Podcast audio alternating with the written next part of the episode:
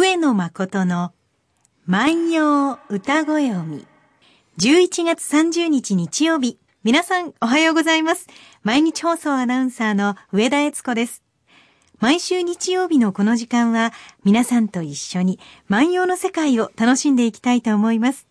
私たちに万葉時代のちょっぴりいい話を聞かせてくださいますのは、奈良大学教授の上野誠先生です。先生おはようございます。おはようございます。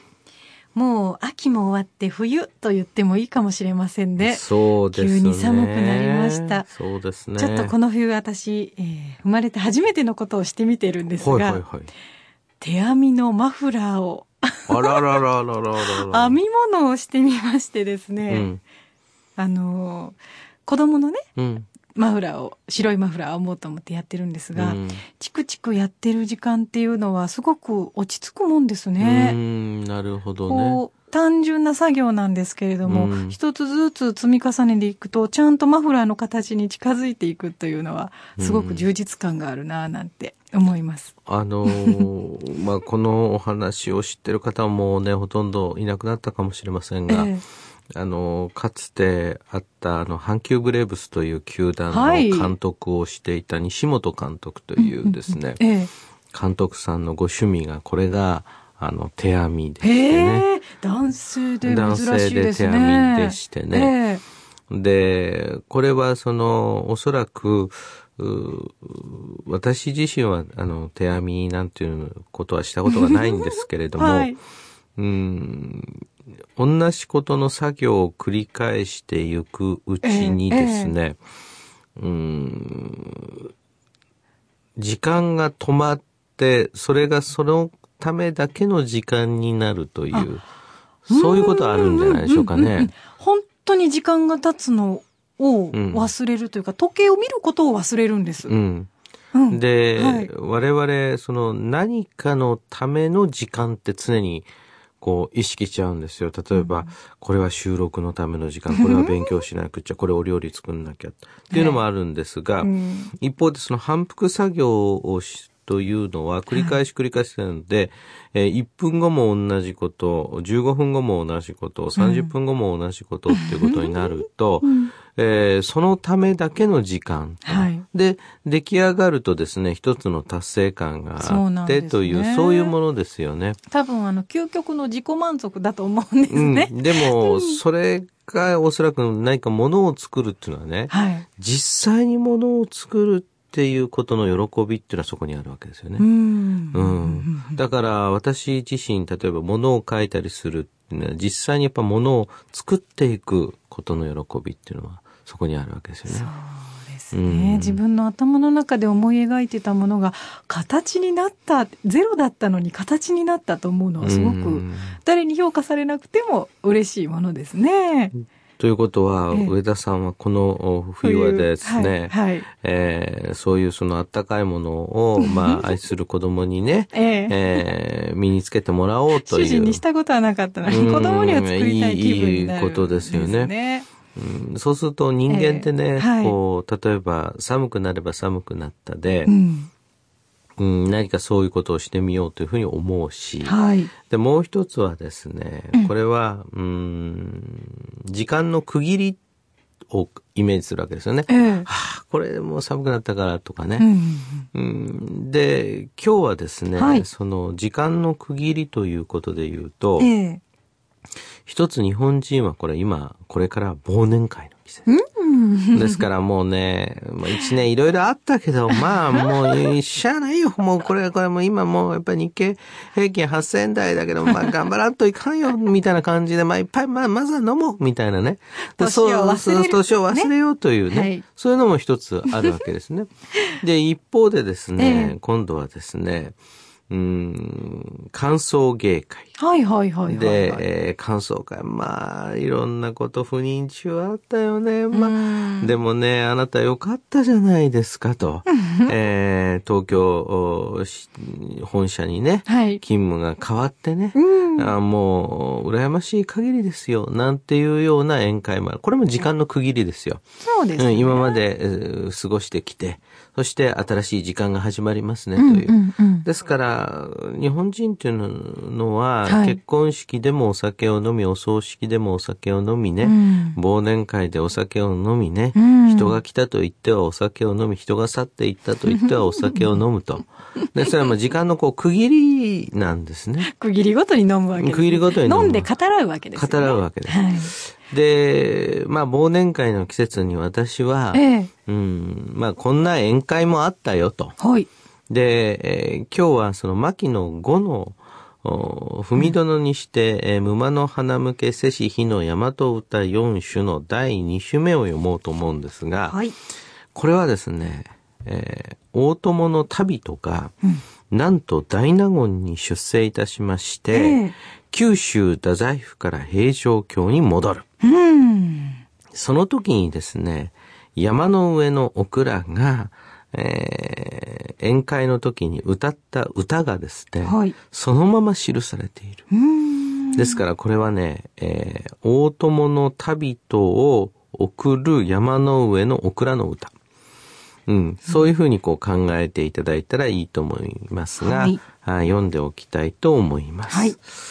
人もねの裏ぶれおるに、竜田山、美馬近づかば、わすらしなむか。うん、人もねの裏ぶれおるに、竜田山、美馬近づかば、わすらしなむか。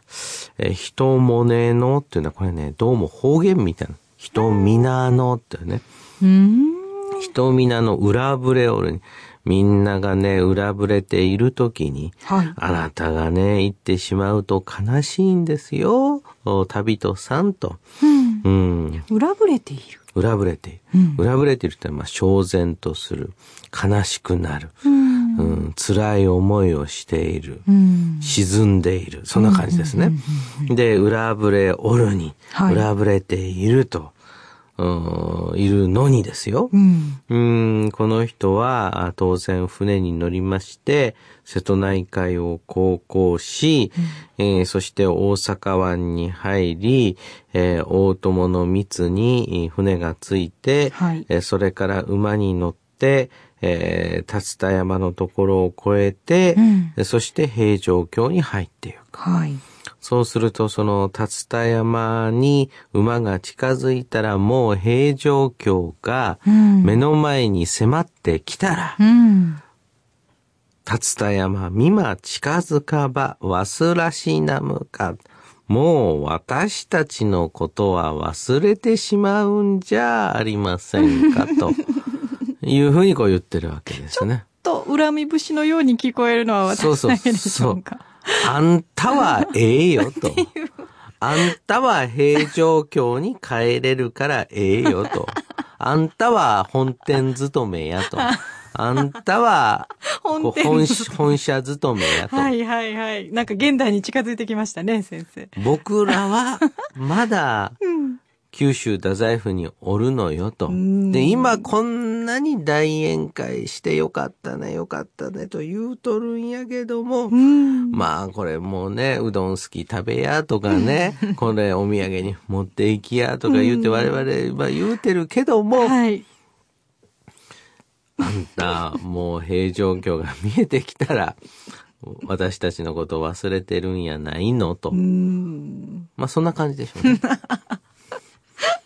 そういう気持ちをこうやって言葉に残すと1300年残るわけですね。でもね、これで私分かったのは、えーこれ、踏み殿っていうのはね、うん、書殿と書いてね、踏み殿なんです、はい、これ図書館のことなんですけどね。はいはい。で、図書館で、えー、馬の花向けっていうのは、これが送別会のことを言うんですけどね。うんで、えー、大下日の大和歌四種で、おそらく監視もあったんですが、えー、大和歌しかまあ残ってないと。うん、で、その、時にですね、えー、山の上のオクラはこういうふうに歌うということは、うん、やっぱり人間関係が、やっぱかなり緊密だったんでしょうね。その、年齢の方は、あの、山の上のオクラの方が上なんですが、はいうん、位から言うとですね、うん、大友の旅人の方が上なんですね。う。ん、そういう関係で、で、二人とも60歳を越しておりますので、うん、か。なり、あの、大変な時では、老齢の、での、九州太宰府赴任ということで、まあ、二人とも苦労をしながら、まあ、互いに励まし合って、歌などを作り合って、えー、人間関係もかなりこう深まってこういくわけですね。じゃあ帰る日が来るかもしれないし、来ないかもしれないというお二人だったんです、そうなんです、そうなんです。ひょっとすればですね、はい、うんこのオクラの方が先にどこかに赴任をしてしまうかもしれないと。これはサラリーマンの人生で、はい、特に転勤の多い職場ではですね、ええ、何々視点で一緒だった。うん、そして、えー、もう一生会わないという人もいれば、例えば十数年を経てですね、また同じ職場になる、なんてことはよくあることで、はい、えー、二人とももうサラリーマン人生の終わり、役人の人生の終わりに近づいている。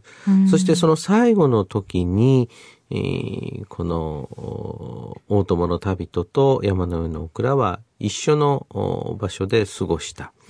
でこれはね、親しくないとですね、あんた、竜田山が近づいたら忘れるでしょうっていうのはなかなかね、あの、歌えないものですよね。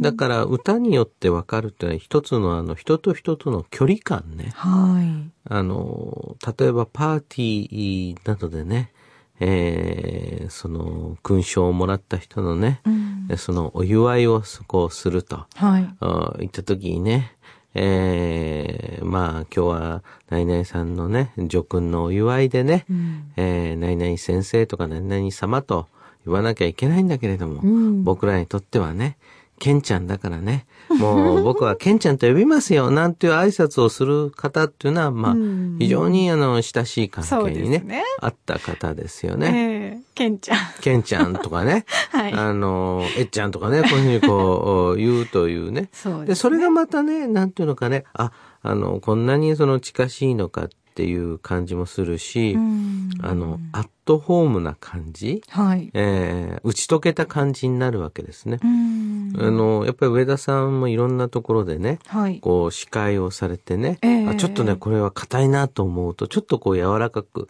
するためにどういう話題をするかとか考えるでしょ？そうですね。あの、友達の結婚式の司会はよくさせてもらいますけど、そうするともうアットホームな感じにしてね、と頼まれるので、うん、その子の、それこそ子供の頃のエピソードとか、はいはいはい、学生時代のエピソードをたくさん聞いておいて、それを散りばめると、うん、あの、式全体がアットホームな雰囲気になりますよね。そうですよね。ね。だからこれもね、私ね、はい、あの、なんていうのかな、まあ、栄転するわけですね。えー、あの、旅とはね、うん、で、みんないいなと思ってるわけです。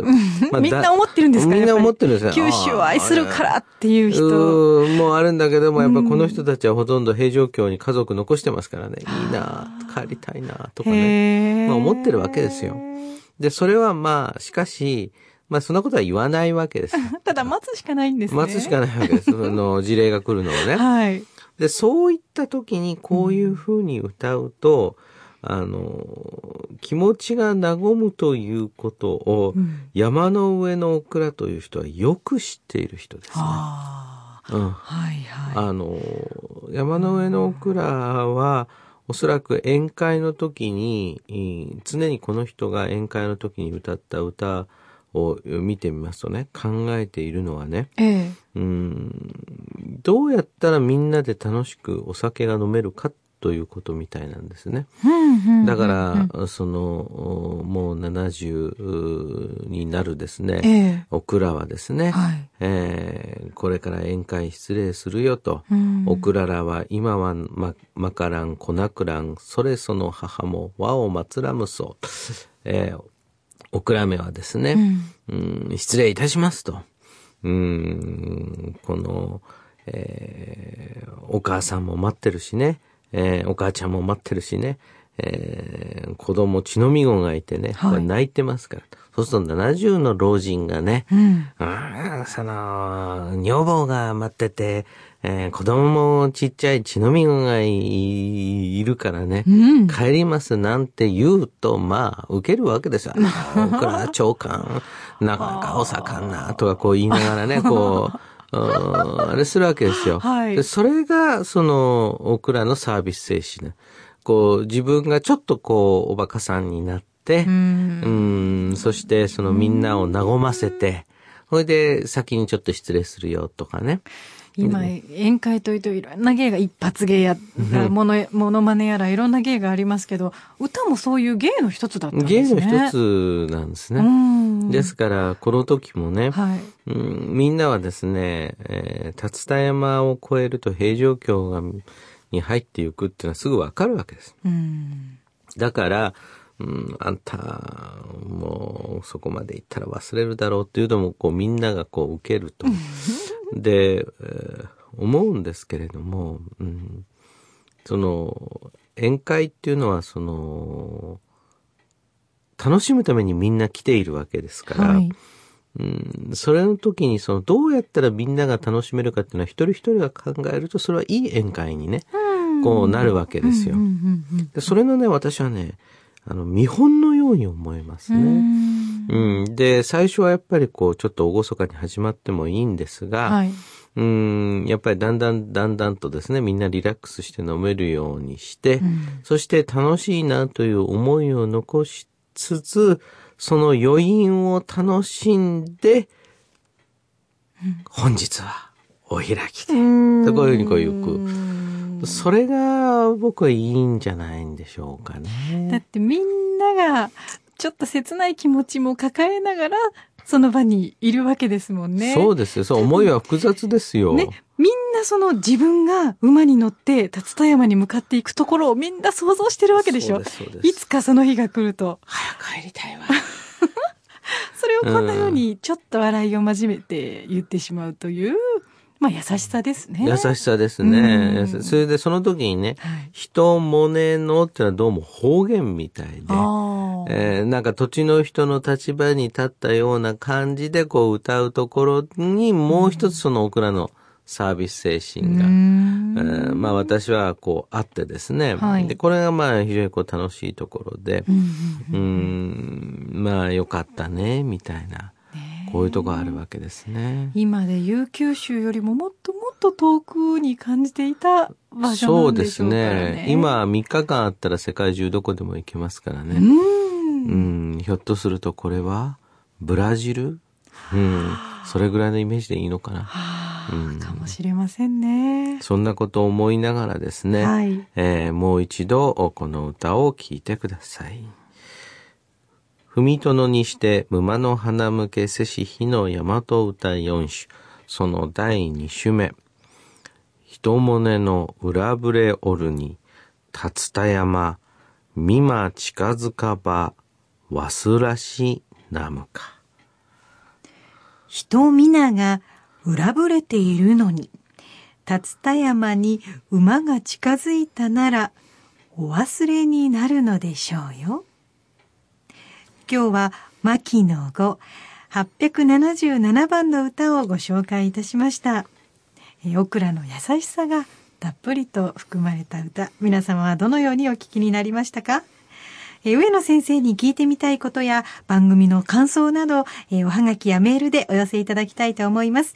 番組でご紹介させていただいた方には番組特製ポーチをプレゼントいたします。宛先です。郵便番号530-8304毎日放送ラジオ上野誠の万葉歌子読みの係まで。メールアドレスは、歌ご読みアットマーク mbs1179.com です。さあ皆さんも楽しい宴会がある日々だと思いますが、お風邪に気をつけてお過ごしください。それではまた来週です。さようなら。さようなら。